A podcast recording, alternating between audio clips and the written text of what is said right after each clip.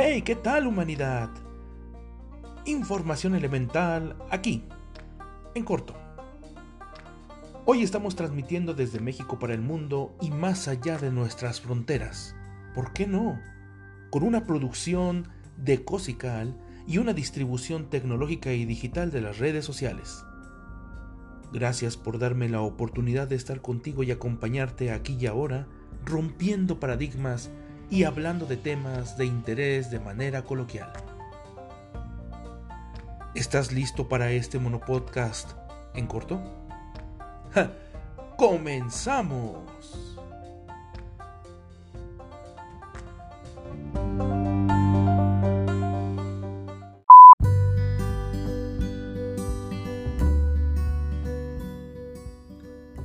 ¿Qué tal humanidad?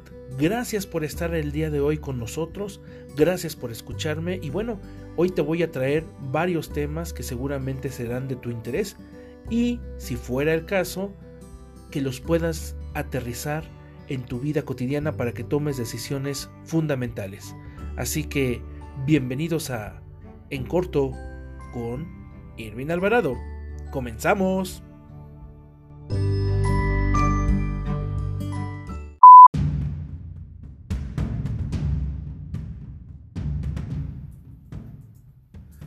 ¿Qué tal humanidad? Muy buen día tengas. Gracias por estar el día de hoy aquí con nosotros. Estamos transmitiendo en vivo desde México para todo el mundo y más allá de nuestras fronteras, ¿por qué no?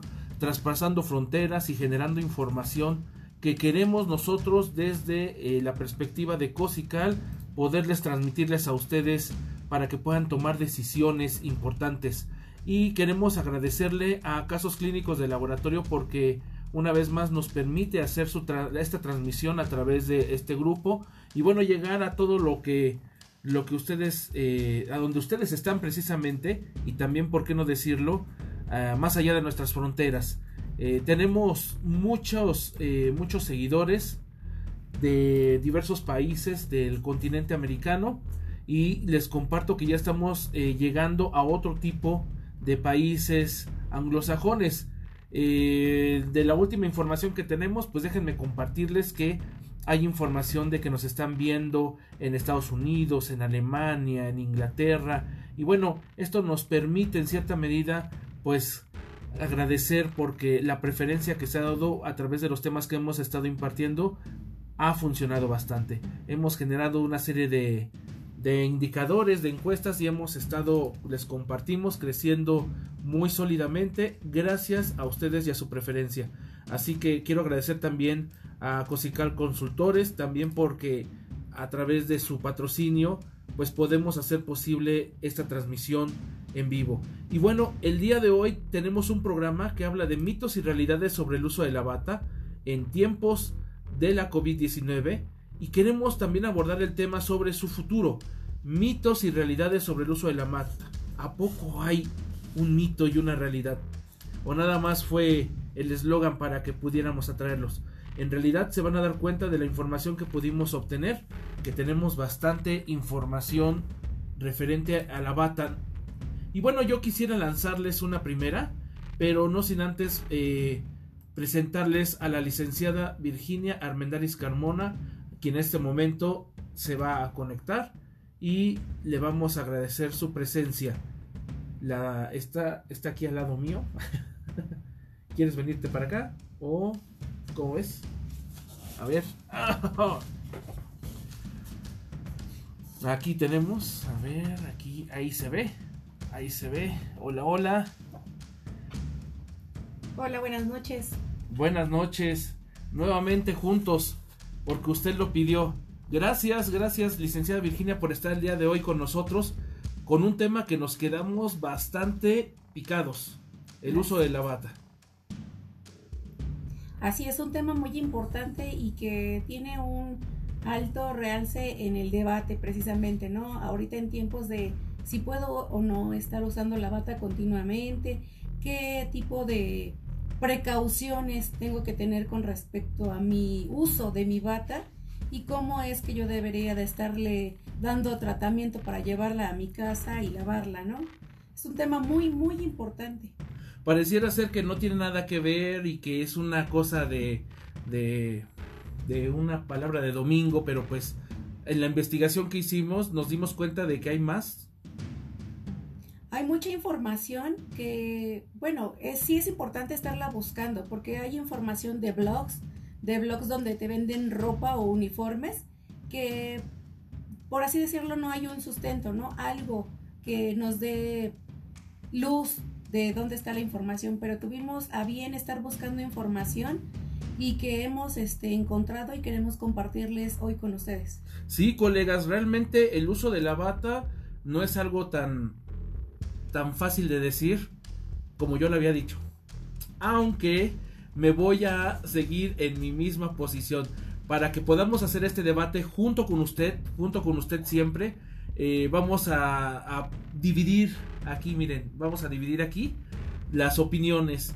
La licenciada Virginia Armendáriz nos va a recordar por qué es importante el uso de la bata y el químico Irvin Alvarado va a comentar que no es tan importante el uso de la bata en tiempos de la COVID. Vamos a ver al final cuál es su opinión. La opinión de ustedes es muy importante. Así que déjenme, vamos a, a, comentarios a ver si tenemos algunos comentarios porque en otras redes ya los tenemos también. Aquí Eli Escobar dice que nos ve desde Guatemala. Un saludo Guatemala, país hermano. Y Eli, muchísimas gracias por estarnos escuchando. Aguántate Eli, aguántate porque va a estar muy bueno el programa y ojalá que puedas tú compartirnos eh, tus comentarios. También desde Ecuador, Johnny Santos, saludos Johnny, muchísimas gracias a toda la hermana República del Ecuador. Eh, un saludo desde México. Estamos transmitiendo, como lo comentaba hace un momento, desde México. Y bueno, estamos llegando a todos ustedes.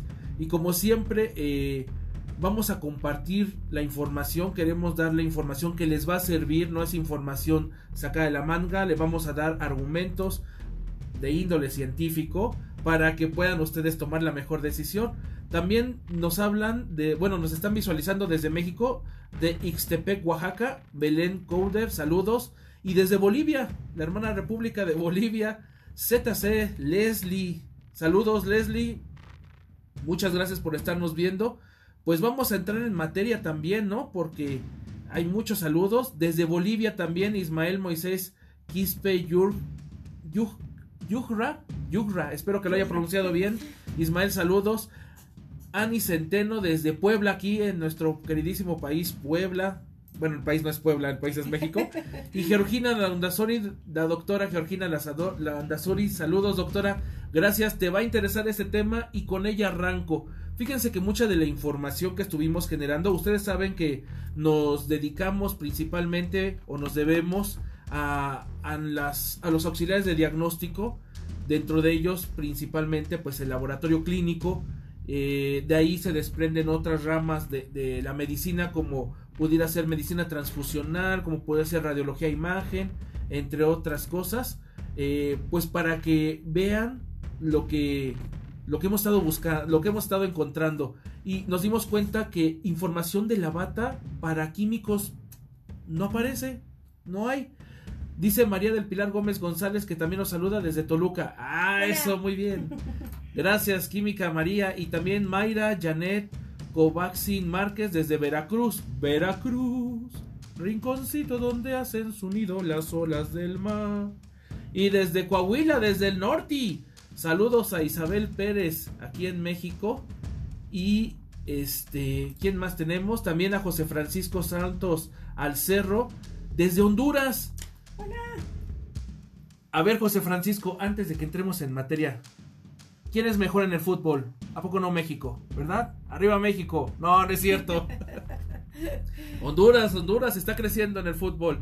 Pero bueno, vamos a comenzar. Fíjense que les estaba platicando que hemos encontrado cero información de la bata para el uso de los químicos. Exacto. Eh, todos hacen referencia al uso de la bata, pero referenciándola más hacia médicos e incluso hay eh, pues notas, ¿no? Que hablan del personal de enfermería usa bata.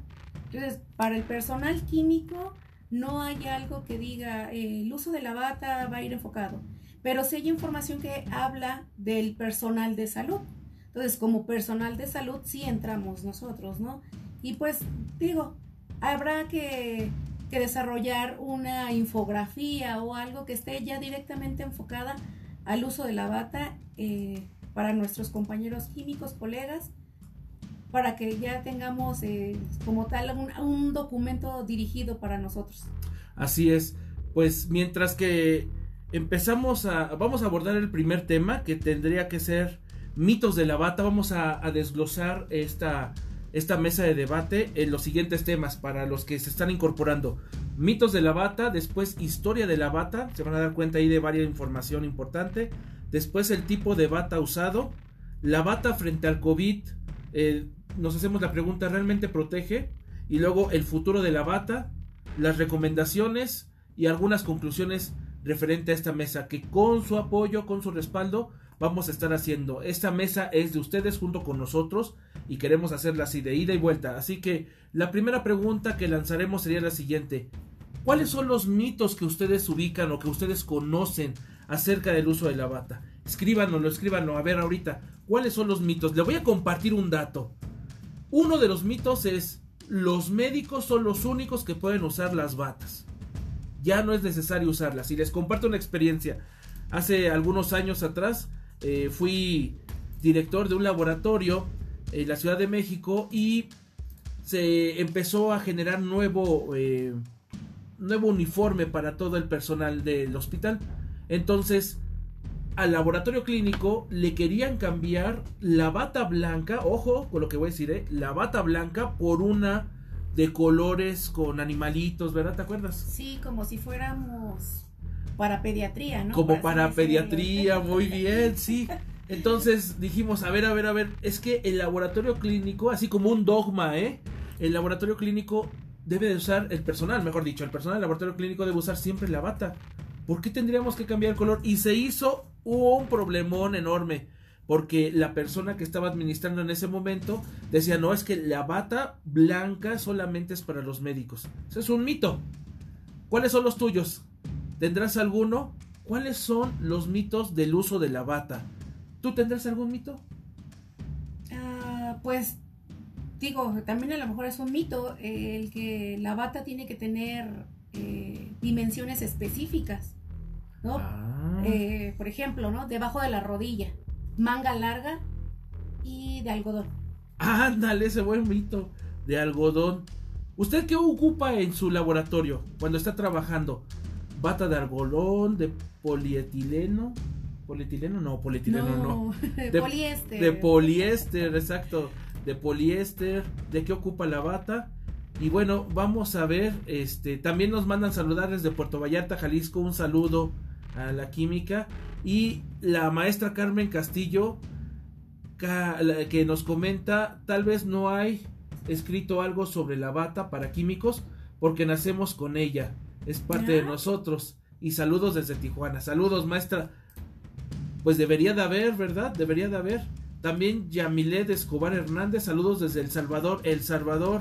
Gracias, gracias, un saludo también allá.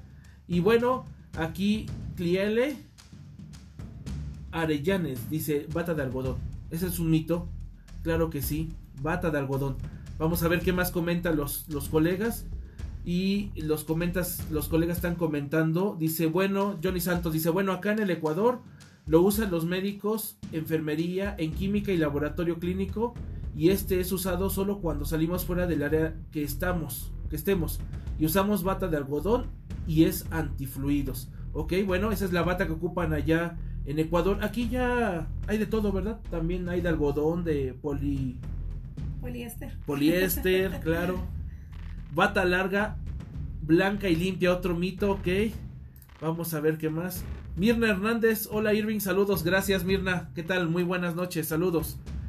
Y participa, colega, ¿cuáles son los mitos del uso de la bata? Mientras vamos a arrancar con estos mitos, para que puedan ustedes visualizar que a lo mejor generamos algunas eh, algunos estereotipos o, tal vez algunas eh, como dogmas de, de, cómo se debe de usar una bata, ¿no?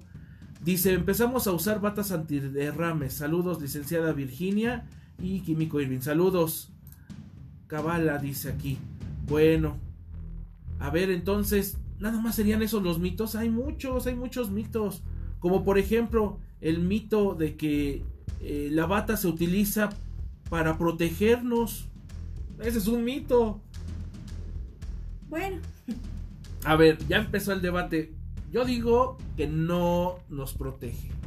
Mira, yo, yo considero que sí es como parte del, del, mi equipo de protección o para que yo pueda guardar mi bioseguridad dentro al estar eh, en el laboratorio, que me pueda salvaguardar de algún derrame. Dijéramos de cierta manera, ¿no? Eso se utilizaba eh, pues ya hace un tiempo atrás, donde pudiéramos tener un poco mayor de derrames, porque pues eh, los equipos todavía no eran tan automatizados y teníamos mayor uso de los reactivos, mayor uso de, lo que sería eh, como tal estar pipeteando, ¿no? Directamente. Entonces ahí sí podríamos haber tenido un derrame químico, por así decirlo. O otro ejemplo, cuando hacemos una toma de muestra, si la toma de muestra la hacemos eh, pues no siguiendo algún procedimiento estandarizado, pues podríamos salpicarnos o por ejemplo, cuando tomamos un exofaringio, si tocamos la úvula, hay ocasiones en que el paciente tose y nos puede también salpicar, ¿no? Entonces, sí, yo considero que sigue siendo una herramienta, eh, pues algo que me va a proteger y va a salvaguardar mi, integridad. Fíjate que Gregory Alonso García Morán, en una publicación que hizo en, una revista de, de médicas sanitas, por allá del 2012, él publicaba este estudio que se llama, bueno, este artículo que se llama La bata blanca, símbolo, simbolismo y simbología médica. Y aquí dice que la bata blanca quizás es el símbolo más representativo de la jerarquía médica frente al común de la sociedad y denota un cuerpo de significantes y significados variados y complejos relacionados al carácter del rigor científico en la medicina a su fundamento los procedimientos de laboratorio que buscan la verdad, a una reacción frente a la medicina solemne y desesperanzadora para el paciente del siglo XIX, y su final transformación hacia la blancura de la esperanza, la cura y la vida. Trazar el camino histórico de este objeto es vital para entender los orígenes del pensamiento médico contemporáneo en que se, sustenta su ser. Entonces, si se dan cuenta, es un médico, es médico docente, Gregory, ah, bueno, no les había dicho, es médico docente de la Facultad de Medicina de la Fundación Universitaria Sanitas. Y él comenta que es el símbolo más representativo de la jerarquía médica. Mito realidad, ¿usted qué opina? Pues es un mito, bueno, de que sea de la jerarquía médica, sí es un mito, porque lo, lo usamos en el laboratorio, o sí algunas enfermeras cuando van a salir de quirófano para poder eh, pues por así decirlo, visitando a su paciente dentro de, la habitación. Entonces, yo considero que no es jerárquico nada más para los médicos. Ok, pues ya para entrar en esta materia de lo que es la historia, ¿qué nos han dicho nuestros colegas, licenciada? Pues mira, aquí Milans Gutiérrez dice que bata larga hasta la rodilla de color celeste, descartable. Ah, ok, es lo que ya usa. María del Pilar Gómez González, que la bata debe usarse abotonada. Sí, ese es un mito porque muy difícilmente vemos compañeros con todos los botones, ¿no? Este, abotonados. Ceci Velázquez Andrade, que es uniforme. Que es uniforme, sí. Exactamente, tenemos más por aquí. A Tanitzel Gardel, debería ser bata de algodón, se supone que protege más contra líquidos o incendios. Mm. Carmen Castillo, si nos, si nos protege y protege al paciente y al ambiente del laboratorio para que no haya contaminación con las bacterias que trae del exterior en tu ropa. Antes de que pases al siguiente, fíjense que la norma 15189 en uno de sus numerales habla precisamente de que nosotros debemos eh, garantizar, bueno, estoy parafraseando lo que dice la norma para empezar, debemos de eh, identificar que no haya contaminación cruzada y si la hay pues debemos de tomar acciones para prevenir precisamente la contaminación cruzada. Hay evidencia científica también y la vamos a presentar de que la bata se convierte en un fomite. Entonces ahorita que nos comenta la maestra Marta que las bacterias que se la maestra Carmen, perdón, que se traen del exterior bacterias de laboratorio en este caso en, impregnadas en nuestra ropa y lo podemos llevar a otro lugar, pues eso se podría catalogar como una contaminación cruzada. También tenemos aquí el comentario de Taritzel Gardel, dice, claro que la bata nos protege mucho, por eso siempre debemos usarla bien abrochada. Bien abrochada. Ahí, regrésate, regrésate. A ver, ahí viene el tema. Tanitzel, la bata protege. Dice aquí, nos protege mucho. Ella, ella dice, nos protege mucho. Si nosotros traemos un uniforme, ¿necesitaríamos la bata? Eh, a ver, a ver qué nos contesta. Mito, María del Pilar, pues sí, es un mito. Es mito. También Gabriela Vargas, mito. Saludos, Gabriela. Es un mito, los médicos sí lo usan como parte de su estatus. Oh, ya se está poniendo interesante. Los químicos no. Los químicos lo usamos por necesidad. Los tecnólogos médicos lo usan por necesidad. ¿Usted qué opina? Aunque ya la mayoría, sí es un hecho de que todos están usando bata. Sí, bueno, vamos a entrar en materia con el, con el segundo tema, que es la historia de la bata. De lo que nosotros hemos estado buscando, ¿tú me ayudas? Claro que sí. De lo que nosotros hemos estado buscando es que comienza desde el origen biológico y luego hay un punto intermedio que es el chamanismo, donde los seres eh, humanos anteriormente pues ocupaban en cierta medida de acuerdo al artículo que les compartía que se llama La bata blanca, símbolo, simbolismo y simbología médica por eh, Gregory Alfonso García Morán. Él comparte que en, los primeros inicios, pues el hombre, eh, en su género como tal, se encargaba de agarrar lo que se refería a su entorno para poder ayudar al prójimo y poder sanar su eh, pues su estado de salud, ¿verdad? En caso de que estuviera enfermo, pues con la ayuda de, de lo que estaba en el entorno, pues eso permitía que él pudiera pues manejar todo lo que es la parte, pudiéramos decirlo, de lo que fue los inicios de la hermolaria y posteriormente eh, ayudar a su prójimo.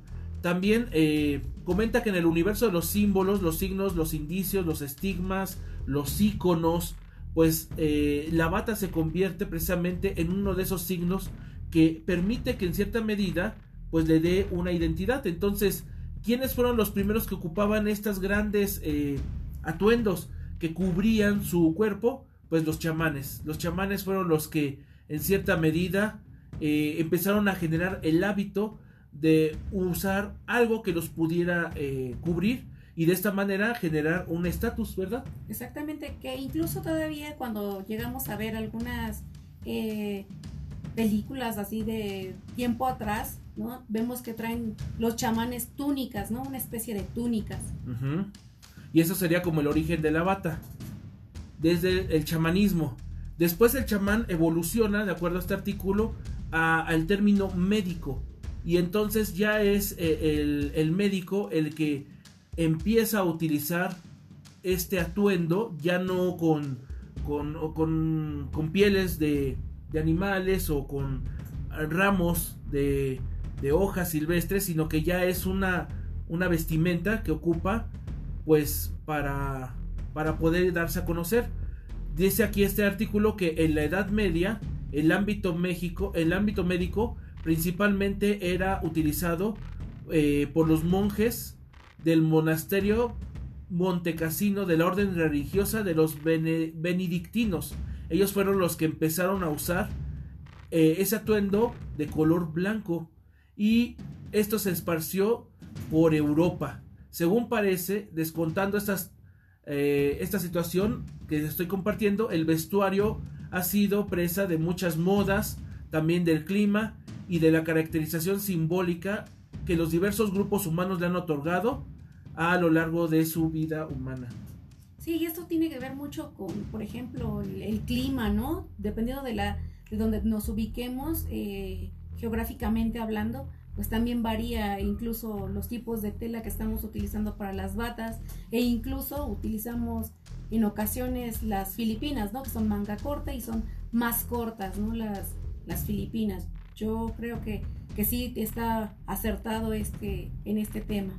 Ok, y él también dice que al inicio, cuando el chamán estaba ocupando este atuendo, era de color negro y se respetó ese color hasta el siglo XIX el negro era el color de los galenos y a comienzo del siglo XX aparece el color blanco y de transitoriamente a definitivamente, dice él, dice este autor. Y bueno, precisamente son... Eh, esta transición se observa en el atuendo de las monjas de órdenes hospitalarias. Las monjas que atienden hospitales, que atienden a pacientes, son las, las primeras que ocupan este color blanco, ¿verdad? Y luego también menciona aquí que la transición al blanco, al blanco, al color blanco, fue posibilitada por ciertos hitos históricos como los avances de Louis Pasteur como refutador de la teoría de la generación espontánea, la difusión de la naciente medicina científica por medio de los libros del gran ícono canadiense William Osler, ¿verdad? También eh, hay otros, mira, los estudios de... La transmisión de fiebre amarilla eh, por vectores de, mosquitos, también este fue como que una, un parteaguas, ¿no? Para que fuera, tomaran el color blanco. Eh, otros autores como Conner mencionan que la bata blanca es también producto de una reacción a la vestimenta negra que usaba el francés Alexis Carrel, que fue de premio Nobel en 1912 en fisiología o medicina. Eh, también la reestructuración eh, flexnaria de la educación médica, lo cual formuló como pilar el laboratorio clínico. Ajá, entonces fíjense ya aquí eh, empieza el laboratorio. Empieza el laboratorio clínico, donde ya por el paradigma pasteuriano, listeriano, el uso inicial y luego de bata oscura de laboratorios se eh, cambió a blanca por la asociación de estas a la medicina científica naciente. Entonces, si se dan cuenta, el color negro fue un simbolismo. Eh, nada más lo pusieron de color blanco por dos factores. Uno, por el uso que lo tenían las monjas. Y la segunda, porque cuando empieza a establecerse la medicina científica naciente, el color blanco genera esta esperanzadora movimiento o cambio. O hasta como por decir, eh, que nos da la luz, ¿no? Para poder encontrar qué es, cuáles eran las enfermedades o qué es lo que, lo que este, necesitamos saber, ¿no? De la científica. Y hay un dato relevante ya en nuestro campo. Dice aquí que la manga corta en el laboratorio se instauró inicialmente dada la facilitación en la manipulación de elementos. Muy importante, ¿no? Porque, bueno, yo también he usado la bata y sí, hay ocasiones en que si la manga es demasiado larga o muy eh, guanguita, flojita, sí te puedes llevar algunos eh, pues ah, tubos, las gravillas, ajá. Entonces sí, de cierta manera, pues la manga corta, eh, pues da esa ventaja de no poder tropezar, ¿no? O de que no te estés llevando las cosas. Si se dan cuenta, entonces en el laboratorio clínico realmente se instauró, el uso de la bata blanca como eh, pilar de, su uso está Luis Pasteur. Y bueno, la manga corta también se utilizó en el laboratorio clínico a inicios de ya hacer los estudios ya con la medicina científica naciente. Entonces, mito o realidad, la realidad es que en el laboratorio clínico en su inicio fue de manga corta. Sí, fíjense. Qué, qué interesante, ¿no? Qué interesante esto ha sido motivo de mucha relevancia. Y bueno, pues vamos a un corte comercial aquí en la radio y cuando regresemos ya vamos a empezar con el otro tema, los tipos de batas que tiene que ver con si existe alguna bata ideal. Ya volvemos.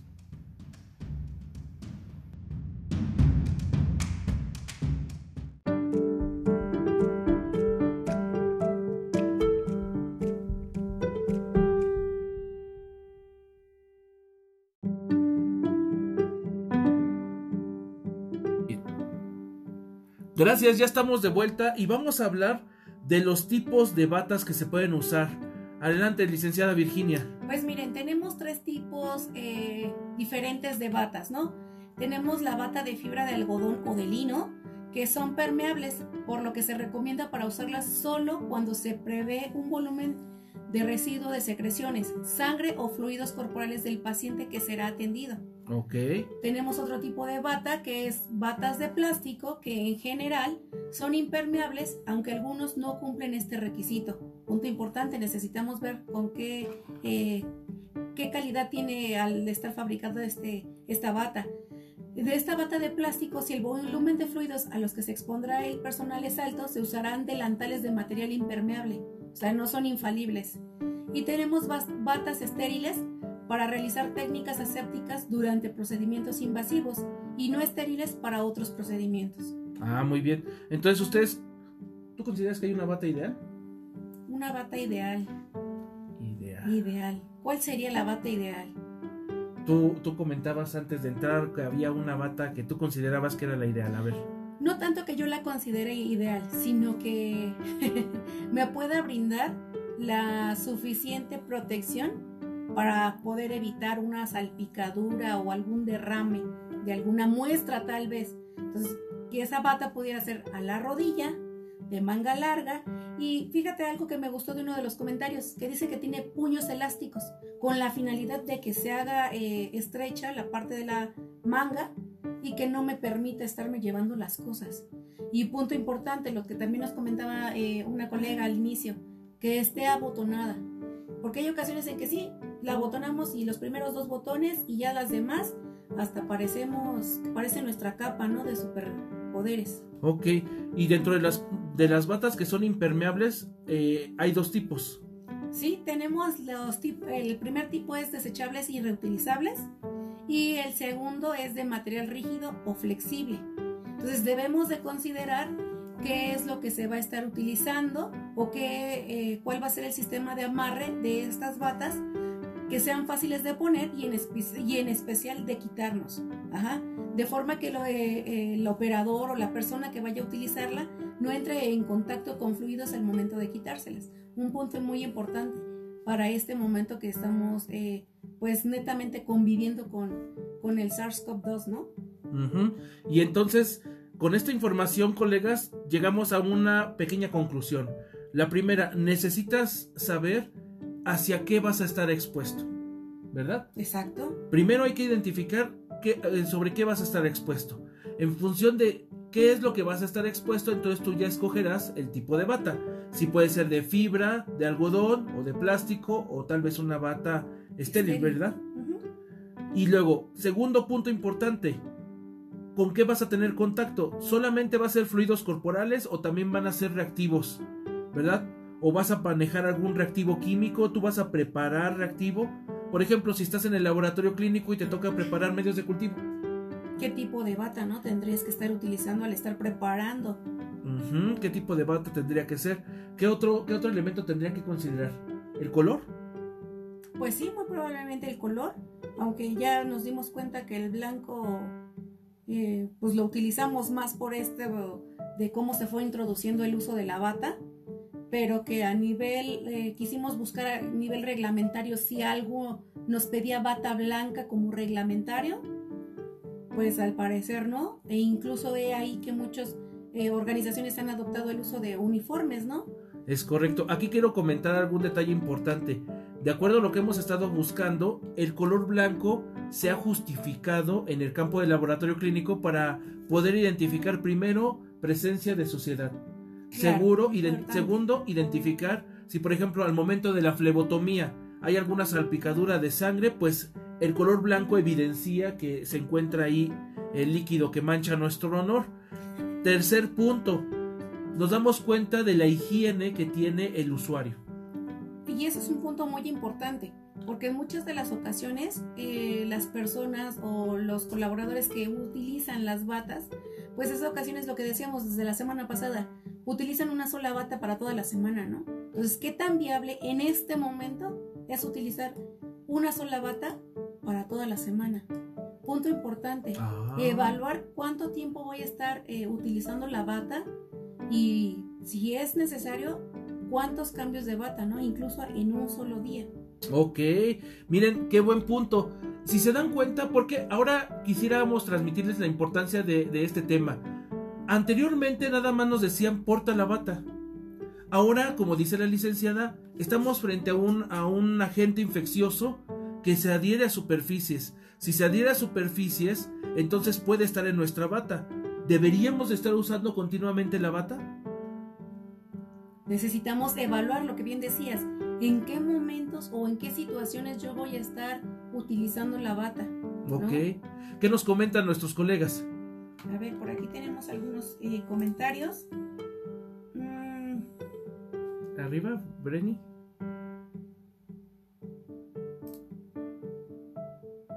ya le habíamos compartido. Ah, Brenny. ok. Eh, Leverton Ortiz nos dice, la bata y el uniforme quedan en el laboratorio. Para trasladarse a su casa se va con su ropa de calle o de civil. Y lo que compartíamos, doctor Leverton, un saludo a Chile, que eh, donde él es originario. Lo que compartíamos, ya necesitamos tener un espacio dentro del campo de laboratorio, de, de verdad dentro del área, para que se pueda hacer este cambio de ropa. Tener como que nuestro armario, ¿no? Por así decirlo. Sí, Y tengamos esa posibilidad de que cuando almacenemos nuestra ropa de civil o nuestra ropa de calle, pues no tengamos esa probabilidad de contagio incluso. Así es, es más, miren, en una de las pláticas que tuvimos, estuvimos en corto con Leverton Ortiz, recordarán ustedes, él nos hablaba del laboratorio 2.0, este, y que teníamos que tener un enfoque de procesos. Claro. También deberíamos enfocarnos en procesos para lo que es el cambio de nuestra vestimenta. Exactamente. El poder estandarizar el cómo nos vamos, e incluso cómo vamos a llegar, cómo va a ser la llegada al laboratorio y qué elementos vamos a estar utilizando para la hora de cambiarnos. Porque es algo muy importante. Me voy a hacer asepsia de manos para empezarme a cambiar. Cuando terminé, me lavo las manos. Todo ese proceso sí debemos de estarlo regulando y más por esto, estos momentos que estamos viviendo. O por ejemplo, estás en el laboratorio clínico haciendo alguna actividad y luego te mueves a un área administrativa, pues no tendrías que usar la bata. deberías de quitártela antes de salir, si es que utilizas la bata. O como nos había comentado eh, uno de los colegas, sabes que yo uso la bata cuando salgo. Ok, ahora les comparto mientras que nos, mu- nos muestra el otro, eh, el otro comentario, les comparto que si no lo piensas poner como un proceso, valdría la pena que lo pongas como un lineamiento de actuación o parte de tu reglamento interior de trabajo. Sitios y lugares donde se puede, Donde deberías de usarla. donde deberías de usarla. Donde sí, donde no. Sí, sí. Y también les comparto otro detalle en lo que vamos al siguiente, al siguiente comentario. El color de la bata. Aquí está mi dedo. El color de la bata. El que use la bata está más referenciado a los médicos. No hay norma hasta el momento, no hay norma que obligue al laboratorio clínico, al personal del laboratorio clínico, a utilizar bata blanca. ¿Qué es lo que hemos estado nosotros ocupando? En nuestra formación profesional, dada la circunstancia, justificamos el uso de la bata. Y dado la justificación del uso de la bata, estamos exponiendo el color blanco, pero hasta ahí. Los lineamientos que se pudieran generar para el uso de la bata y el color es más bien de laboratorio. O sea, cada organización decide el color y si la usa o no la usa. Sí, exactamente. Y es un punto importante lo que eh, nos comenta aquí el químico Irving es que lo tengamos establecido. Y un punto importante, que nuestros colaboradores y los que estén dentro del laboratorio entendamos el por qué, cuándo sí y cuándo no usar la bata. Y muy acertado este comentario, pero no usar bata cuando sales del centro de trabajo. Gracias María del Pilar. Efectivamente, no usar la bata cuando se sale del centro de trabajo. Y entonces, en conclusión de este tema, la bata ideal sí existe, pero está en función de nuestra actividad y del entorno en el que nos desarrollamos. Exactamente, necesitamos identificar en qué tipo de organización trabajamos, desde si es un laboratorio público, si es uno privado, si somos un centro COVID, que también ahí tendríamos que estar evaluando, ajá. Entonces necesitamos identificar eh, cuál va a ser nuestro sector donde nos vamos a estar eh, pues colaborando y de ahí estar definiendo cuáles van a ser esos lineamientos para el uso de la bata. Así es, y ya entraste en materia.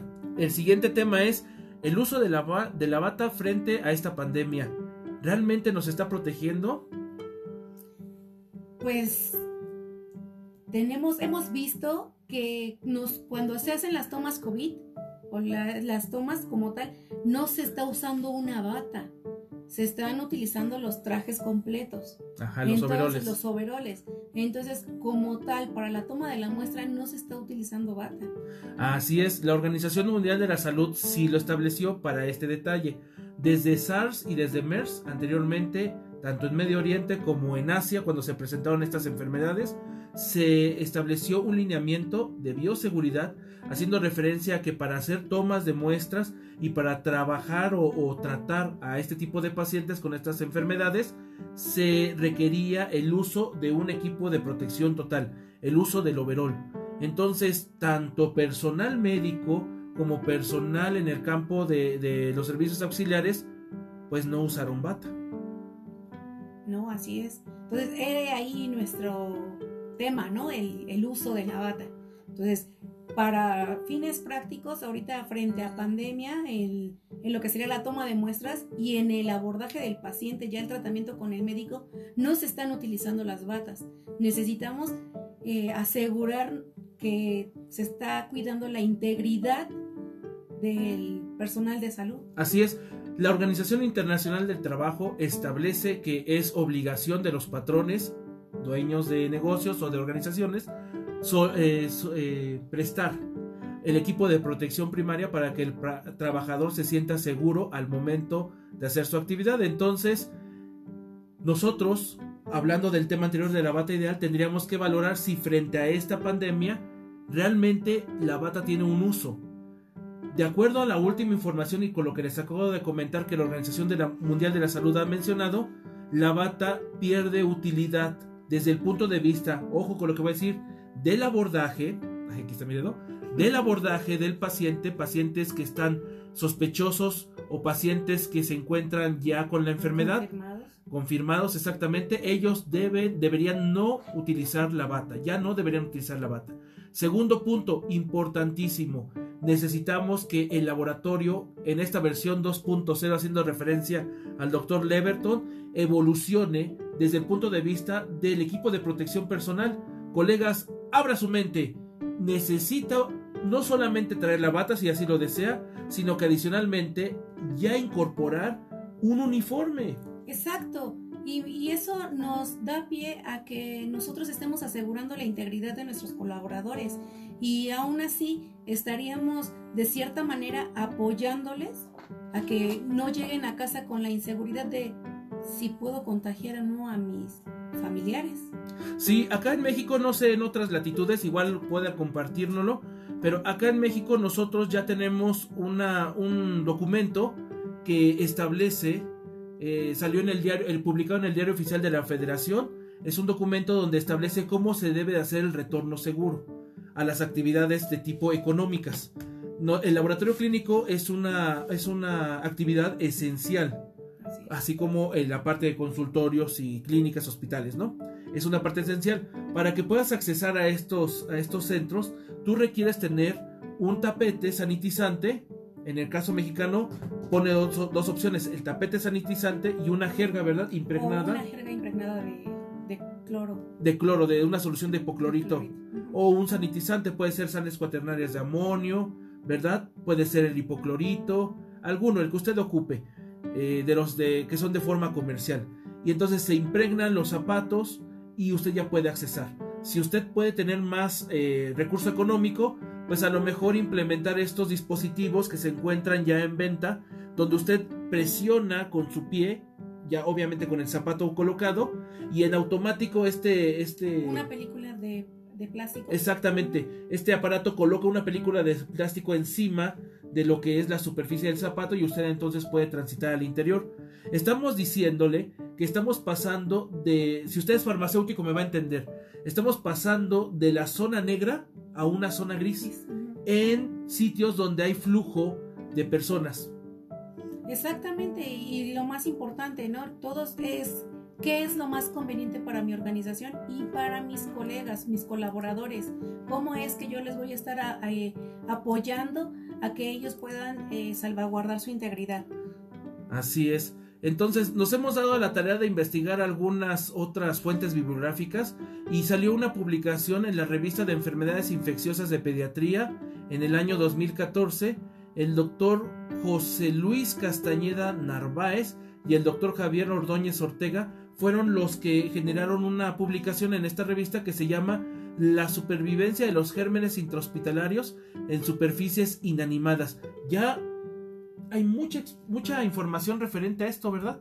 Sí, imagínate, desde el 2014 ya estaban haciendo eh, pues publicaciones o estudios de lo que serían las superficies inanimadas, ¿no? Con gérmenes. Agárrese, agárrese donde esté sentado porque le vamos a decir algunos ejemplos interesantes. Fíjese, le vamos a decir ejemplos Solo ejemplos. Solo ejemplos para que se quede picado y usted busque la información. Agárrese, agárrese, toma asiento.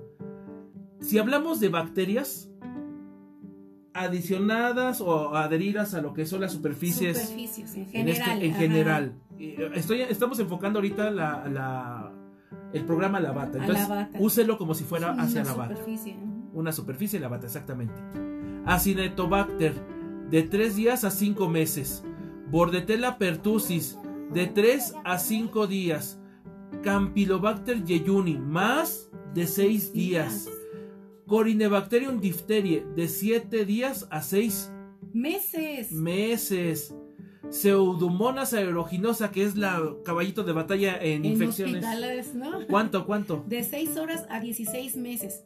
En superficies secas, 5 semanas. Cinco semanas, ¿eh? Agárrese porque usted está expuesto todos los días si trabaja en el campo de laboratorio clínico o en un hospital, en alguna clínica, atendiendo a algún paciente, está expuesto a estos agentes infecciosos. Vibrio cólera, De 1 a 7 días. salmonella tifi, Salmonella tifi. De 6 horas a 4 semanas. Bueno, ahora hablemos de los hongos. Si es cándida, De 1 a 120 días. ¿de cuánto?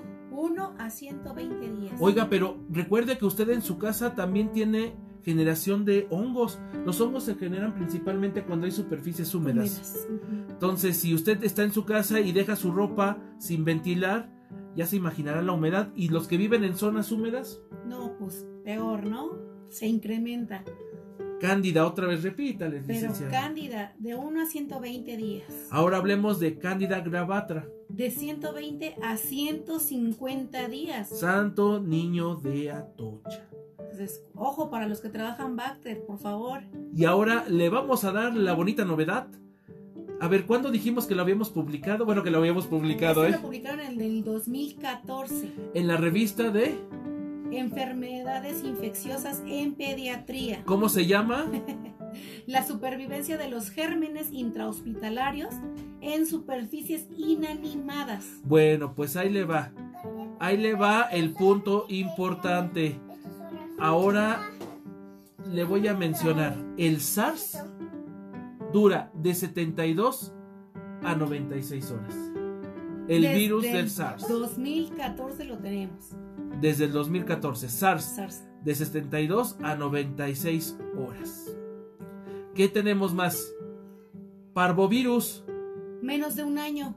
poliovirus tipo 1. De 4 horas a menos de 8 días. a menos de 8 días. ¿A quién más? Citomegalovirus, 8 horas, imagínense. el virus de la hepatitis B, De más de una semana. el virus de la influenza de la inmunodeficiencia humana, Más de 7 días. virus que hemos estado nosotros expuestos. Esta información, colega, te puede ayudar a que tomes la decisión. La bata debe de pasar a la historia. Licenciada Virginia, ¿usted qué vota? Pues tenemos que utilizar. Yo sigo en la misma. La estoy eh, convenciendo, colegas, la estoy convenciendo. Sigo en la misma eh, posición. La bata sí la debemos de utilizar como un elemento de bioseguridad, ya que ya hemos identificado en qué momentos sí, en qué momentos no. Si mi organización me da un uniforme como tipo pijama quirúrgica, ah, ok, podría estar eh, pues evitando el uso de la bata. Pero recuerden que las pijamas quirúrgicas son manga corta. Entonces, mis brazos quedan desprotegidos. Y aquí muchas personas van a decir, efectivamente, Irving, por eso es importante el uso de la bata. Mm, y si tengo un, un uniforme, Es lo que les digo, necesitamos identificar qué tipo de uniforme va a ser. Regularmente las pijamas quirúrgicas, vuelvo a lo mismo, son manga corta. Entonces, ¿qué dicen nuestros colegas, licenciada? ¿Qué dicen nuestros pues colegas? ya tenemos por acá más comentarios. Gracias porque participen, participen porque es mesa de debate. Voy ganando yo, obviamente. Claro que no. Vote, vote, vote también. Aparte de hacer su comentario, vote. Vote por mí. Yo voy ganando. ¿Quién ganará? ¿Quién ganará? ¿Quién va a ganar? Por acá, mira, nos comenta Gisela Velasco. Gracias, hola Gisela. Esa es la forma adecuada de trabajar, como se comentó, evitar la contaminación cruzada entre áreas de proceso, administrativas y áreas comunes, como sanitarios, comedor, identificando los riesgos de, de De cada, cada. área de trabajo. Claro que sí. Entonces, fíjense, este comentario es muy bueno. Tendríamos entonces, bueno, aquí en México, espero que en sus países tengan esta misma normatividad. Nosotros tenemos por la Secretaría del Trabajo y Previsión Social, así se llaman el ministerio como se le pudiera conocer en otro lugar. Aquí en México es la Secretaría del Trabajo y Previsión Social. Saca una norma donde dice que nosotros tenemos en los espacios físicos que identificar no solamente las tuberías, sino también las rutas de evacuación, rutas de acceso e incluir el equipo de protección personal que habremos de ocupar. Entonces, lo que ella está diciendo es, tendríamos que decir o identificar en las áreas si a lo mejor un área requiere uso de bata o no. O qué equipo de protección personal. También por acá nos comenta el doctor Leverton. Además, zapatos cerrados, punto importante. Nada de sandalias o pies medios descubiertos. Es una exigencia de bioseguridad. Es una exigencia de bioseguridad y ya les tenemos una sorpresa para el final. Aguántese, aguántese, colega. Quédese ahí sentado y véanos. Nos vuelve a compartir aquí la maestra Carmen Castillo. Las batas en las áreas de hospital que no son COVID deberían ser usadas solo en el piso y cambiarla antes de entrar al laboratorio. También puede ser una buena práctica. El doctor Leverton dice, espero que en algún momento los lineamientos de estos temas se documenten en reglamentos o normas nacionales e internacionales. ¿Podría ser? Lo que les decía, necesitamos tenerlo ya establecido, es algo importante. Ay, lo tengo en la punta de la lengua, pero no lo quiero decir. María del Pilar Gómez González, quizá usar al llegar al laboratorio una pijama quirúrgica y encima la bata, y al salir de turno cambio del cambio a la ropa personal. Así es. Así es, bueno, pues vamos a hacer una pausa, ya nos están aquí prendiendo el foquito, vamos a hacer una pausa. Regresando, vamos a hablar del futuro de la bata. Lo que un día fue, no será. Ya volvemos.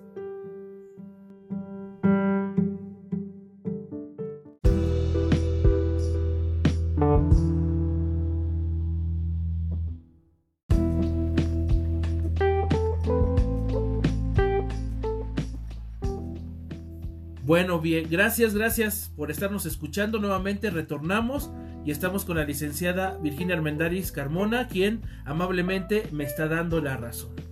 Claro que no. el siguiente tema, ya para ir desahogando, es el futuro de la bata. Una vez que nos hemos dado cuenta de que ya estamos migrando del uso convencional de la bata a otro tipo de equipo de protección personal, dado que esta no cubre totalmente o no asegura totalmente la integridad de los trabajadores, pues entonces tendríamos que discutir si la bata en un futuro va a ser utilizada. Nada más para recordarle nuevamente, ¿cuánto tiempo dura el SARS? 72 a 96 horas. En superficies, tiempo variable. Muy bien, ahora hablemos del tema. ¿La bata en un futuro será utilizada? Yo digo que va a ser definido por cada organización. Prueba de ello es el comentario que nos hace Mariana Dice, en nuestro caso, por parte del hospital, fue opcional el usar el uniforme quirúrgico. Ya no sirve la bata. Ya no sirve la bata. Dijo que sí usaba la bata. Ella, ella dice que sí usa la bata. Mire, le voy a dar mi posición. Mi posición y ahorita dices tú la tuya. Porque ya la dijiste y yo te quiero convencer. Claro que no. Ok. mi posición es que la bata va a ser un bonito atuendo administrativo en el futuro. ¿Vas a llegar con tu médico? Sí, te vas a llegar y lo vas a ver con su bata. Fin, como lo estás viendo hasta ahorita. Cuando llegues al laboratorio clínico, vas a entrar al laboratorio clínico y vas a ver al jefe con su bata. Fin. Entonces me estás diciendo que el mito sí es realidad de que es la bata es una, una indumentaria de nivel jerárquico. ¿Eso es lo que me estás diciendo? Yo considero que no. ¿Tú consideras que no? ¿Cuál es tu posición? No, eh, yo considero que el uso de la bata va a ser según mis actividades encomendadas en la organización. Si mi organización también define o dice, vamos a utilizar uniforme quirúrgico más la bata, o en qué momentos voy a utilizar el uniforme quirúrgico y en qué momentos la bata. Yo sí considero que eso es algo importante para salvaguardar la integridad de mi personal. Mm. ¿Usted qué opina, colega? ¿Le va a la licenciada o, le va a Irving? usted opine, usted opine. Bueno, déjeme recordarle que la licenciada Virginia Armendaris también es técnico laboratorista clínico. Por ello que sí sé del uso de la bata. Ah, es por ello que sabe el uso de la bata. ¿Estuviste muchos años trabajando en el laboratorio? Casi 10 años. 10 años, pues ya algo, ¿no? ¿Te enfermaste en algún momento? No. ¿Cómo trabajabas la bata? ¿Cómo, cómo- cómo- bueno, no cómo la trabajabas, sino cómo eh, disponías de ella una vez que ya la habías desocupado. Pues es que era dependiendo. Por ejemplo, yo eh, trabajé en un laboratorio eh, privado, perdón. En ese laboratorio privado, pues eran solamente eh, pacientes que querían, pues, revisar cómo estaba su estado de salud. No iban eh, visiblemente enfermos, ¿no? Yo, yo quiero pensar que sí se sentían mal y por eso se iban a realizar exámenes de laboratorio. Sin embargo, en esas ocasiones eh, yo utilizaba una bata, si no mal recuerdo, de manga larga y si era hasta las rodillas esa bata y era de, de algodón, que incluso he de decirles que cuando tocaba eh, lavar la bata era todo complicado porque al ser de algodón se hace muy pesada la bata. Después también trabajé en, un hospital, pero dentro del hospital, pues sí, en un principio era mi ropa de calle, la bata. Pero incluso en el mismo hospital nos pidieron en el laboratorio que utilizáramos pantalón blanco y la bata. Entonces, es a lo que voy. Dependiendo de dónde o qué tipo de organización voy a estar trabajando, pues va a ser como que el uniforme que me establezcan más el uso de la bata. Yo sigo considerando y, y reafirmo mi posición. La bata sí, eh, pues es de un uso ¿Obligado? importante en el laboratorio. Obligado siempre y cuando nosotros o la organización lo dé por escrito como un reglamento o como una práctica, ¿no? Mm. ¿Usted qué opina, colega? ¿Usted opina que sí tiene futuro la bata o que ya pasó a mejor vida?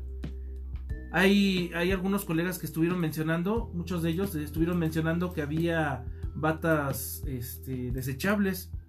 Bata desechable. Pues sí, un, colega, sí, recuerdo que, que leímos, decía que utilizaba batas desechables. Mira, Mariana nos comparte, la bata te protege ante accidentes por fluidos y otros accidentes. El uniforme quirúrgico estamos en contacto directo con el cuerpo. Eh, la maestra Carmen Castillo dice, si usar bata, pero tener un buen proceso de uso. Perdón, Irving, pero voto por bata o uniforme más bata. No, está bien, está bien, bote, bote. Mariana, si bien debería regularse el uso de la bata fuera de las áreas de trabajo.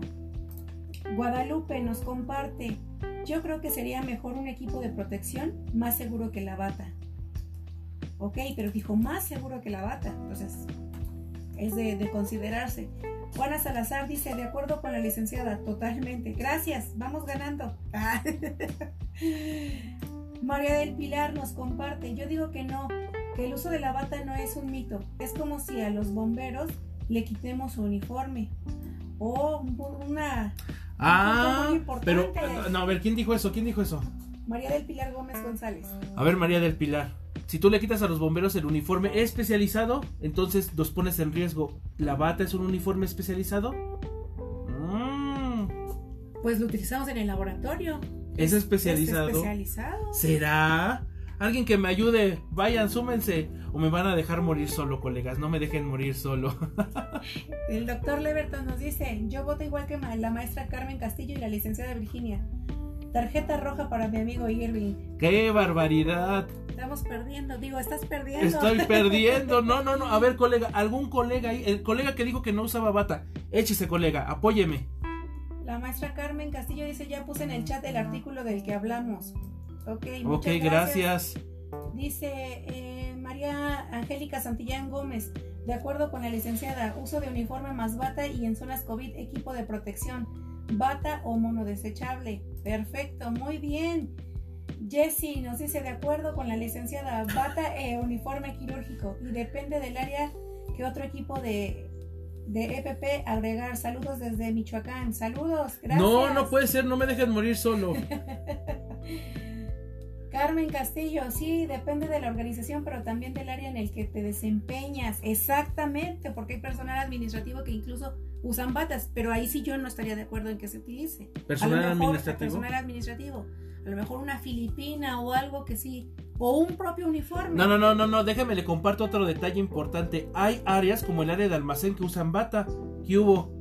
Pero ahí sí podemos tener derrames de algún reactivo. Exacto, exacto. Pero por ejemplo, la secretaria de la dirección va a usar bata. Ella muy regularmente no tenga contacto con pacientes. A ver, vamos a hacer un alto en el camino. ¿Me estás diciendo entonces todas las personas que están votando y aquí la maestra Carmen que también lo hace mención? ¿El área de parasitología debe de usar bata? Claro, bata y hay ocasiones, hay organizaciones que les piden que utilicen un tipo, como lo decía el doctor Leverton, como pechera o mandil que pueda proteger de probables salpicaduras. Pero va a depender de la organización. Yo trabajé parasitología y jamás usé mandil, solamente bata. Ok. En, mis, en donde yo trabajé. Vamos a hablar del área de uroanálisis. ¿Se debe usar bata? Bata, claro. A ver, para, lo estoy anotando, ¿eh? Anótelo usted para uro. Ahora hablemos de eh, el área de Microbiología. microbiología. Bata, claro que sí, 100% bata. Y es más, yo diría, si somos personas de las que trabajamos microbiología y aparte otra área, yo diría que una bata específica para micro y luego tener mi otro cambio para hacer, estar en otras áreas o para atender pacientes. Yo sí lo estoy de acuerdo en eso. Ok, le voy a dar la razón por esta ocasión. En México nosotros tenemos una institución que se encarga de eh, controlar la parte epidemiológica del país. Nosotros la conocemos como el INDRE. Y el INDRE dictó unos lineamientos para eh, poder trabajar Mycobacterium tuberculosis. El trabajar Mycobacterium cu- tuberculosis no incluye el uso de la bata. Se requiere un overall. Pero mm, para trabajar este, tuberculosis, yo tengo que también tener instalaciones adecuadas. Entonces, no cualquier laboratorio pudiera estar trabajando de esa manera. No cualquiera. No, Ah, que no, ¿a poco no lo puedo hacer aquí? pues aquí no es laboratorio, Pues, pero... si ya no se ocupa la tinción de Sil Nielsen, ya es la de Kim Jong. Pero y entonces tú cómo me vas a decir que no me pueda estar eh, afectando a mi bioseguridad? Mm, interesante Si me estás diciendo que se queda en superficies, Ya, como que me van convenciendo. bueno, de micro. Y luego de ahí nos pasamos a la bonita área de hematología. sí es, eh, necesitamos el uso de la bata. No es cierto. Muchos equipos ya son equipos de los que toman la muestra solitos e incluso, ¿no? Pero todavía hay equipos que no, no están haciendo el extendido. Entonces, cuando vas a hacer tu extendido de sangre, obvio que cuando vas a destapar puede haber una gota por X o por Y. Sí, claro. la- colega, imagínese, imagínese usted, espéreme, no, espéreme. Aquí está, aquí está el tubo de sangre, colega. Aquí está el tubo de sangre. Y la gota va a saltar y te va a llegar. No, eso es falso. Y entonces, ¿por qué usamos guantes? No sé por qué, pero apóyeme, colega, apóyeme del uso de la bata. Ok, hematología. Hablemos de la siguiente. Coagulación. No, no, vamos a ir desglosando. Debe de haber una en la cual no. Coagulación ya todo está automatizado, licenciada. Bueno, en tu laboratorio, yo creo.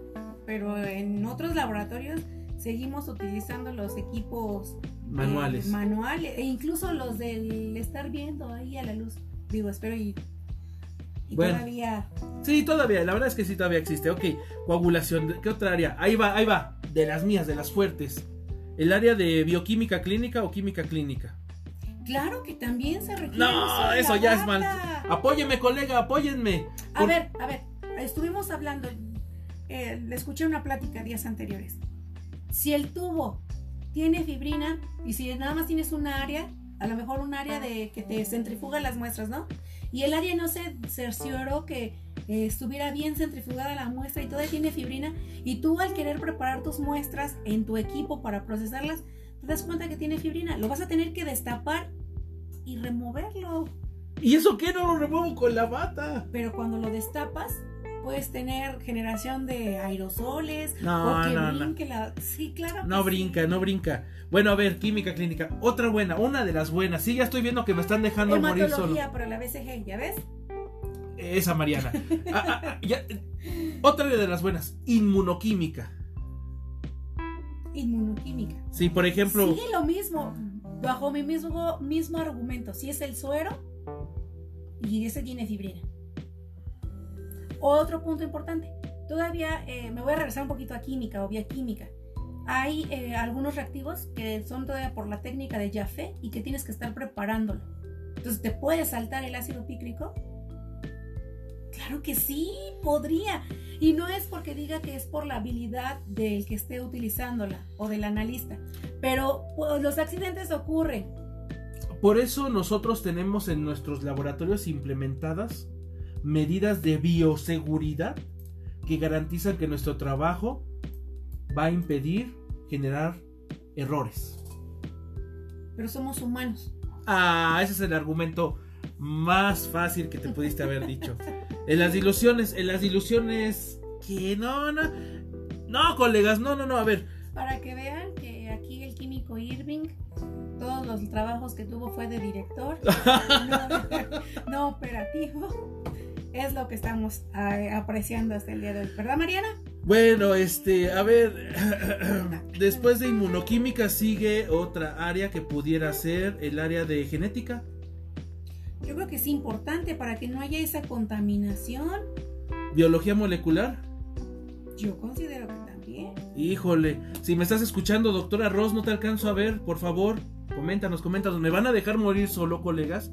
¡Qué barbaridad! Entonces, el futuro de la bata, por lo que estoy vislumbrando, es que llegó para quedarse. Exactamente. Y mira, aquí el doctor Leverton te está diciendo.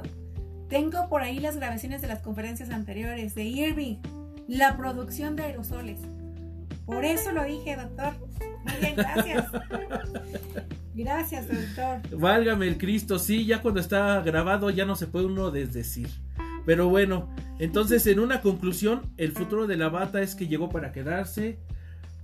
Colega, comparto lo siguiente, usted debe de identificar, primero, qué trabaja. Segundo, el entorno donde trabaja. Claro. Tercero, saber el tipo de bioseguridad que usted tiene que implementar en su área para que pueda usted trabajar adecuadamente y asegurarse su integridad. Y en función de eso, decidir si se usa o no se usa una bata. O el tipo de bata, eso es muy importante. Entonces, la bata ideal, regresando al tema anterior, si existe, protege contra eh, el coronavirus, sí lo protege, pero hay que tomar medidas importantes. Nos protege siempre y cuando la sepamos utilizar. Ok, está bien. Bueno, pues, colegas, efectivamente, creo que, creo que ganamos. Y este pequeño ejercicio que estamos nosotros haciendo, precisamente, como este, el doctor Leverton lo acaba de decir, ahorita va a sacar mis, mis, este, mis grabaciones, pero efectivamente, lo comentamos al principio, el ejercicio es para contrastar, ¿verdad? Para hacer la discusión.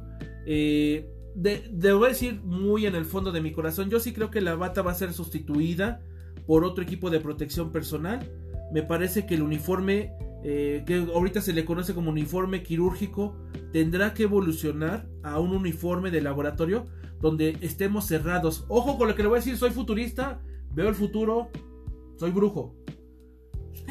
uniforme quirúrgico hasta el cuello. Fíjense cómo vamos a estar, hasta el cuello. Completamente eh, corrido, tal vez en dos piezas, pero yo pienso que va a ser como uniforme corrido va a ser de algodón principalmente para que se pueda ventilar algo, algo agradable al clima. Eh, pues sí, de manga cerrada y habría que decidir en qué áreas deben de estar ese tipo de uniforme. Y luego vamos a poner nuestro cubrebocas, nuestros gogles que previamente ya tendríamos utilizando y si ya somos eh, algo más eh, estrictos en nuestra en nuestro equipo de protección personal, personal seguramente vamos a tener la careta, de protección. Eso es lo que yo creo que va a pasar. Ahora, que me ponga uno la bata, pues es solamente para eh, eh, que entre en primer contacto con la superficie, se quede la bata, yo me quito la bata, ¿verdad? Y aseguro con eso la parte de las superficies de la tela de mi equipo quirúrgico, o bueno, de este, de este uniforme quirúrgico que le voy a llamar yo uniforme de laboratorio. Y después se va a, a poder quitar este uniforme de laboratorio para que pueda usar ropa civil. Eso es lo que yo creo que va a ocurrir en un futuro. Próximamente. Próximamente. Así que, bueno, pues si, gustas, entramos. Ah, bueno, otra conclusión importante. También, obviamente, yo tengo que ser eh, probata, ¿no? no puedo decir más. Pero este. También el ejercicio lo hicimos con la finalidad de conocer su opinión de ustedes, invitarlos a que participen. Y la gran mayoría de las personas, eh, pues sí, está consciente de que la bata debe de ser utilizada. Eso es muy agradable. Felicidades a todos los que la usan y a los que no la usan, pues úsenla. digo, aunque sea de adorno está bonita, úsela, se protege, se ve bien y profesional. Yo recuerdo que eh, cuando estuve trabajando en, uno de, un hospital, en el laboratorio clínico, llegaba un, médico, pero que era este, pues trabajador del laboratorio clínico, y él decía, me decía, mire Vicky, traje mi traje de luces. Y sacaba su bata y muy orgullosamente se lo ponía para entrar al laboratorio. ¡Qué hermosa anécdota! Ah, es lo más maravilloso que he escuchado. Ya ve, use la bata con amor. Vamos a hablarles ahora del siguiente tema, ya es el penúltimo, sobre las recomendaciones del uso de la bata. ¿Qué recomendaciones usted entonces daría? Ya que ganó este debate, díganos, ¿qué recomendaciones daría? Pues es usar batas limpias, ajá, eh, no estériles, esto con la finalidad de, que protejamos la piel y la ropa durante procedimientos que sean probables de generar salpicaduras de sangre, fluidos corporales, secreciones, excreciones o pueda ensuciar la ropa. Eh, seleccionar la bata adecuada para el tipo de actividad y la cantidad de fluido probable a encontrar. Quitarse la bata sucia tan pronto como sea posible y lavarse las manos para evitar la transferencia de microorganismos a otros pacientes o al medio ambiente. Entonces, es importantísimo, limpias y eh, veamos para qué actividad vamos a estar utilizando. Ok. También otra recomendación entonces sería el, tener la bata limpia. Exacto. Hace un momento, bueno, comentabas, perdón, comentabas de que no fuera estéril.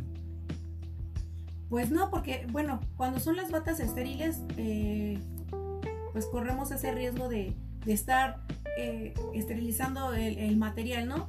Que incluso cuando estás en un hospital, pues sí hay ese, el área de selle, así se le conoce aquí en México, donde esterilizan todo el material para que se va a utilizar para eh, cirugías, ¿no? A lo mejor pudiera ser eh, una buena praxis ir a esterilizarla, pero ¿con qué tiempo, con qué frecuencia vamos a estarla haciendo, no? Claro, o sea, si ocupas técnicas asépticas, Ahí es cuando sí necesitamos una bata estéril. Y cuando no sea una técnica séptica. Pues no es estéril. Ok, está bien. Entonces, eh, ¿qué, otra, ¿qué otra recomendación? Pues eh, viendo lo comentaban también en, una, en un comentario, decía que si bien la bata podría ser eh, sustituida, lo que requerimos es una barrera primaria de protección. Entonces, tomando como pues Siguiendo este hilo de este comentario, necesitamos tener eh, barreras primarias. Entonces, es el uso de bata, guantes o mascarillas que eh, nos estén proveyendo o que podamos estar siendo, bueno, que podamos tener visibilidad, porque, o incluso el uso de, de gogles, ajá, eh, incluso este Existen algunos estudios que incluyen el uso de batas y guantes en el control de microorganismos multiresistentes, pero no realizan un análisis separado para determinar si su uso por parte de las visitas tiene un impacto mesurable. Y que mira, que eso es algo muy importante. Cuando nosotros eh, tenemos visitas en el laboratorio, pues también tendríamos que pedirles que usen la bata para visitar el laboratorio. Ah, buen punto. Las personas que visitan el espacio deben de usar una bata para poder accesar al laboratorio clínico. Muy bien. Muy importante, porque también he tenido eh, la experiencia de que pues pasan como chucho por su casa, ¿no? Eh, personal que ni siquiera es propio del laboratorio y que eso también pudiera poner en riesgo, incluso en estos momentos, el que cualquier persona esté entrando al laboratorio sin una barrera primaria, ¿no? O sin uso de una bata. Estas recomendaciones pueden variar según el establecimiento o según la unidad que estemos eh, trabajando. Y pues también debemos determinar qué tipo de interacción se va a estar llevando ahí. Si nada más voy a entrar a, toma de muestra o si voy a ir hasta el área de microbiología, por ejemplo. Bueno, estas recomendaciones ustedes las pueden encontrar en el Manual de Control de Infecciones y Epidemiología Hospitalaria que generó eh, la Organización Panamericana de la Salud. Y déjeme le comento que este manual lo escribió principalmente Silvia Costa y lo escribió en el año 2011. Apóyese en ese documento. También tenemos otro documento que hemos estado ocupando para poder hacer estos comentarios. también emitido por la Organización Panamericana de la Salud.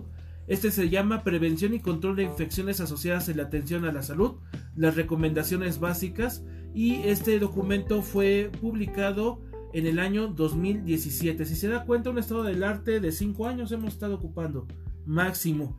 Entonces, ¿hay suficiente información bibliográfica? Sí. No va a encontrar la información bibliográfica que diga, el laboratorio clínico debe, eso no lo va a encontrar. En el laboratorio debe usar, no. No lo va a encontrar así, sino más bien lo va a encontrar en función de lo que eh, es su sitio de trabajo. Usted seleccione la mejor indicación y a partir de eso, eh, pues genere sus propios procedimientos. Importante, colega, genere sus procedimientos. Exactamente. Y dentro de esos procedimientos, pues usted indique eh, el uso de la bata. O como bien lo dice aquí el comentario del doctor Leverton, debe ser una política de laboratorio clínico. Si lo quiere subir a una política, pues también sería un, algo ideal para que se cumpla. Pues sí, debería subirlo a una política.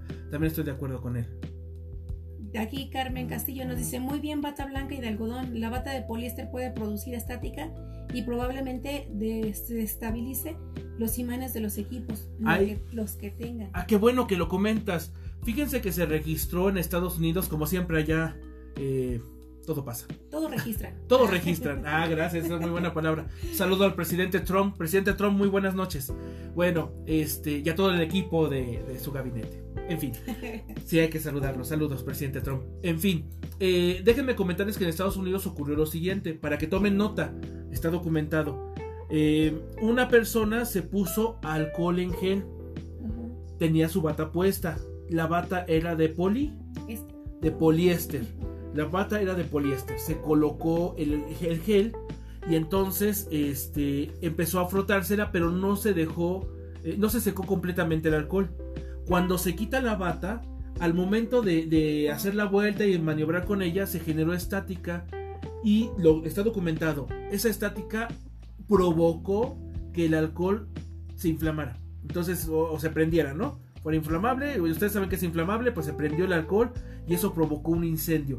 Quemaduras de segundo grado para la persona que estaba eh, en esta posición, pero eh, se generó un incendio producido principalmente por la estática de la bata y dado que el alcohol estaba ahí. Exacto. Entonces, si va a usar alcohol en gel, qué detalle tan insignificantemente importante.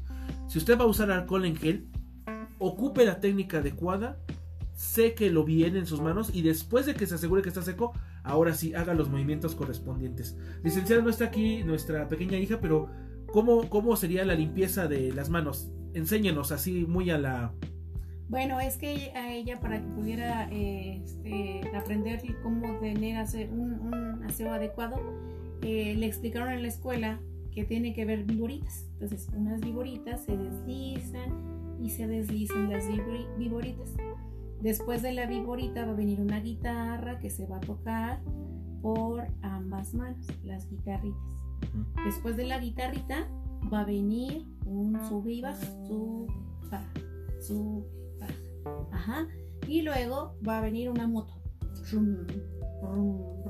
Ajá, de los dos lados. Y por último vamos a ver, bueno, antepenúltimo vamos a ver volar una mariposa. Estas mariposas vuelan. Y ya lo último, vamos a jugar con las muñecas. Y nos faltó esta, ¿no? Nos faltó. Es que esa era la viborita. Ah, la viborita, no la vi, no la vi. Y así. y las muñecas. Y después nos enjuagamos. Entonces así es como ella aprendió a lavarse las manos. No sé en otros países, aquí dicen que con una canción lo que dura el estribillo de una de un coro, el coro. Bueno, pues usted ocupe el método que quiera. Nosotros ocupamos el método de la guitarrita y de la viborita. Todo el que les acabo de platicar ahorita es el que nosotros eh, utilizamos en casa. Ok. Bueno, pues vamos a comentarios finales. Dice aquí María Guadalupe. Y por favor, adiós a la costumbre de introducir comida dentro del laboratorio. Oh. O guardarla en el refrigerador. Oh, eso no ocurre, eso ocurre en Marte o en Júpiter. Pero aquí en México, digo, aquí en... Aquí en el planeta Tierra no. En el, eh, dice el doctor Leverton, en Chile está estipulado los delantales de visita. Están disponibles para esos fines y perfectamente identificados. Ok. Lavar correctamente es necesario. Lavar primero con chorro y posteriormente con cloro. lavar con cloro, perdónenme, y posteriormente lavar con jabón. Nunca juntar ambos. Sí, nunca junte ambos. La solución de hipoclorito de sodio, por favor, eh, pues que no sea, no le eche el chorro de cloro, ¿verdad? el, el, que venden comercialmente es hipoclorito de sodio al 6%, no le eche el hipoclorito de sodio porque luego pica la bata. Y entonces ya no tendremos ni bata. Ah, otro detalle, si su bata no está debidamente íntegra, es decir, si tiene agujeritos, si le falta un botón, por favor, cómprese otra bata. bueno, pues muy bien, ya, ya desahogamos la orden del día y ya llegan las conclusiones. ¿Qué concluye usted? ¿Le sirvió la información que le hemos presentado? Pues muy buena información, digo, desde el inicio les fuimos presentando, aunque sea ahí rapidísimo, cuáles fueron los documentos que, en los que nos estuvimos eh, pues documentando, vale la redundancia, y pues para que también usted vea, ¿no? Que sí hay información con respecto a lo que sería el uso de la bata. Ok. Mire, le voy a compartir una conclusión. Pues en la actualidad, según los datos de la Sociedad Internacional de Enfermedades Infecciosas, las infecciones nosocomiales en los países desarrollados es del 5 al 10% y de los países en desarrollo se puede superar hasta el 25%, son las estimaciones. Entonces, si usted está en un área de trabajo, pues una de las conclusiones tendría que ser esta. Si usted está en un área de trabajo donde tenga contacto con microorganismos, pues tome medidas. Exactamente, muy importante tomar medidas en función de cuál va a ser el área donde usted va a estar eh, desarrollándose profesionalmente. Y otro punto importante, pues proteger su salud. Uh -huh, así es, como tema del siguiente día, del siguiente día, del siguiente... De la siguiente semana, uh -huh. estaremos hablando de... ¿Sí está bien? Claro. Miren, colegas, si se dan cuenta, aquí ya tenemos un detalle importante. Estamos ahora tocando un tema relacionado con la COVID. Estamos tocando un tema relacionado con la COVID. Este tema de mesa de debate nació a partir de que usted dijo, sí, sí, hablemos de la bata. Bueno, pues le trajimos el tema de la bata. Nosotros traemos sobre, sobre nuestros apuntes, aquí los tenemos, traemos sobre nuestros apuntes un tema que se nos hace muy interesante y eh, les queremos compartir esto, invitarlo el siguiente sábado a que se dé oportunidad de escucharnos porque vamos a hablar de la bioseguridad, no como convencionalmente usted la ha escuchado.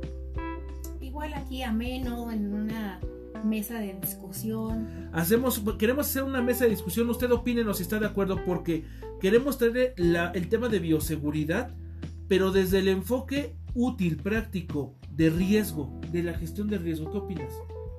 Bioseguridad desde la gestión de riesgo. Bioseguridad desde, desde el enfoque de la gestión de riesgo. Y entonces queremos, eh, vamos a traer algunos ponentes que se van a dar ustedes cuenta que tienen bastante experiencia en la materia y estos ponentes nos van a compartir sus experiencias, pero queremos que participe usted porque le voy a contar mi experiencia. Como jefe. Quería decirlo, quería decirlo. Le voy a contar mi experiencia. Cuando yo tomo un curso de bioseguridad, usualmente me leen el manual rojo de la OMS. Repito, usualmente me leen el manual rojo de la OMS. Pero la bioseguridad no solo es el manual rojo de la OMS. Si bien a lo mejor es la base, no es el todo. Y tenemos bastante información que se ha modificado en materia de bioseguridad. Todavía tengo la experiencia, lo digo con conocimiento de causa, de que algunos colegas comparten todavía en tiempos de la COVID-19 el manual rojo de la OMS. Ajá, y enfocado a usarlo en COVID, ¿no? Ajá, y, y, y, nos vamos a dar cuenta que esto ya evolucionó, o sea, la bioseguridad del laboratorio clínico ya no es solamente decir que hay que tener el espacio, ya no es eso, o hay que identificar el número de, de, de laboratorio de bioseguridad. Nivel. El nivel de bioseguridad, exactamente, ya hay más información. Entonces, pues chequese usted, digo, no me crea a mí, no me crea a mí, chequese usted la fecha del manual rojo de la OMS y compárelo contra lo que están publicando actualmente la Organización Mundial de la Salud. Entonces, queremos traerle ese tema. Nos gustaría saber si este. Pues si usted quiere que hablemos de manual de bioseguridad, de manual de bioseguridad, de la bioseguridad con enfoque en gestión de riesgos. La bioseguridad con enfoque en gestión de riesgos. Díganos, compártanos. Nosotros después nos sigue llegando información, ¿verdad? Nos llegan chats en coto de la gente que se ha estado eh, conectando al chat eh, se incorpora al chat de pandemia y, y ahí nos dicen, oye, queremos este tema. Hay algunos, en algunos, bueno, tenemos varios eh, chats. Ajá, redes sociales también. Varias redes sociales y entonces nos hacen comentarios o a veces nos hablan y nos dicen, oye, pues tócate este tema, mira, es importante, entonces queremos compartirlo con ustedes.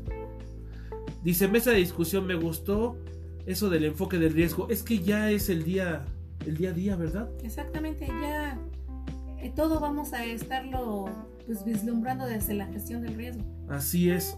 Entonces, pues no echen saco roto porque hubo un comentario una vez que hicieron por ahí que decía que este era un tema taquillero, ¿no? No es el tema taquillero, no estamos dándole ese enfoque. Si usted aprecia el esfuerzo que hemos estado haciendo, se va a dar cuenta que pues nos fundamentamos bien, ¿verdad? Para poder compartirle y y pues queremos darle las nuevas actualidades de bioseguridad, pero no quisiera ponerle, ya me imagino, mis adversarios van a poner Ay, ahí Dios. van a poner ahí actualidades en bioseguridad porque así fluye la información. Entonces, sí, sí hay mucha información, pero queremos actualizarlo usted aquí. Y si ya nos tiene la confianza, Síganos, acompáñenos, participe y pues de ahí pues mucho más este enriquecedor para todas las partes, ¿no? Saber cómo es la experiencia en otros países también. Ajá. Sí. Todo esto es, es, es muy enriquecedor. claro, y, y si hay eh, si hay algo que nosotros queremos eh, de corazón decirles es que les queremos proporcionar información para que usted la tome en cuenta y la aterrice, aterrícela. No espere a que el Ministerio de Salud o la Secretaría de Salud le diga qué hacer. Sí, exacto, no, hay que ser proactivos, no reactivos. A su mecha. También tiene un. Yo, yo, no, no sé, ya me hice bolas. Bueno, otra conclusión es que perdí. Perdí el uso de la bata, sí es importante. Confirmo con todos ustedes, soy un dogmático del uso de la bata. Pero Úsela. el uso de los aerosoles, digo, por ahí la generación de aerosoles, ¿quién Oh. sabe quién lo decía? Ah. Bueno, dejo el comentario y me retiro. Sí, no haga administración por evento crítico, haga administración. Bueno, pues si ya es todo, les agradecemos muchísimo que hayan estado con nosotros, que se hayan aguantado. Estamos viendo aquí nuestros indicadores también. Muy buena afluencia, gracias. Esperemos que les guste. Quisimos hacerlo dinámico. Perdí. Modo. Algo que quieras concluir, licenciada. Pues solamente eso, sigamos, eh, síganos. Ya me escucho muy youtubera, ¿no? Eh, dale like y síguenos. No, pero síganos. eh, si tiene algún tema de interés que le gustaría que estuviéramos discutiendo, también es un- una manera de, de poder aprender diariamente, continuamente. Y pues sí, aquí estamos. Podemos seguir sacando más temas. Si hay algún tema que les guste, que quieran conocer, adelante, nos pueden estar contactando y aquí estamos para apoyarles. Importante, estamos para apoyarles. Así es. Muchas gracias. a proyectos que tengamos o proyectos que tengas.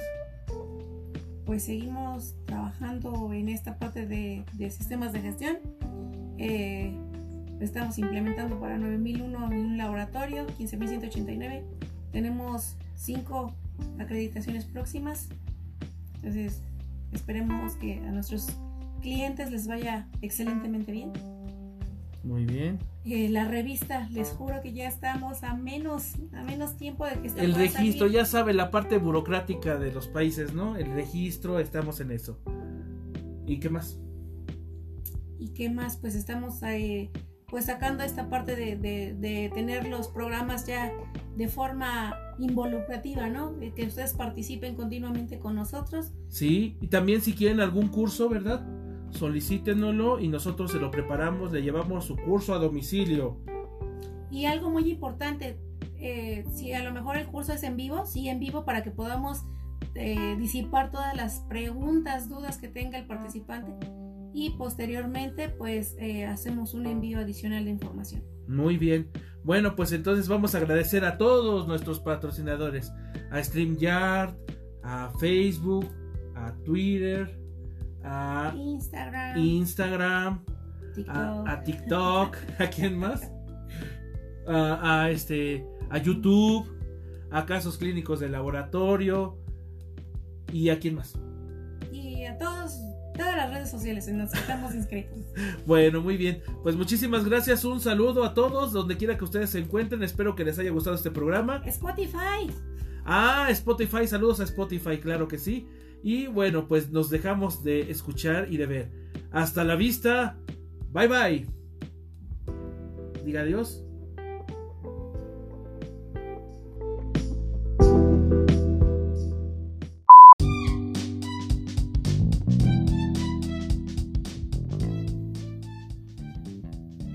Pues bien humanidad, así es como damos por concluido el tema de hoy, esperando que esta información la puedan ustedes recibir y aplicar en su vida cotidiana y también llevarla o extrapolarla a los diferentes sitios en donde ustedes realizan sus actividades de manera continua.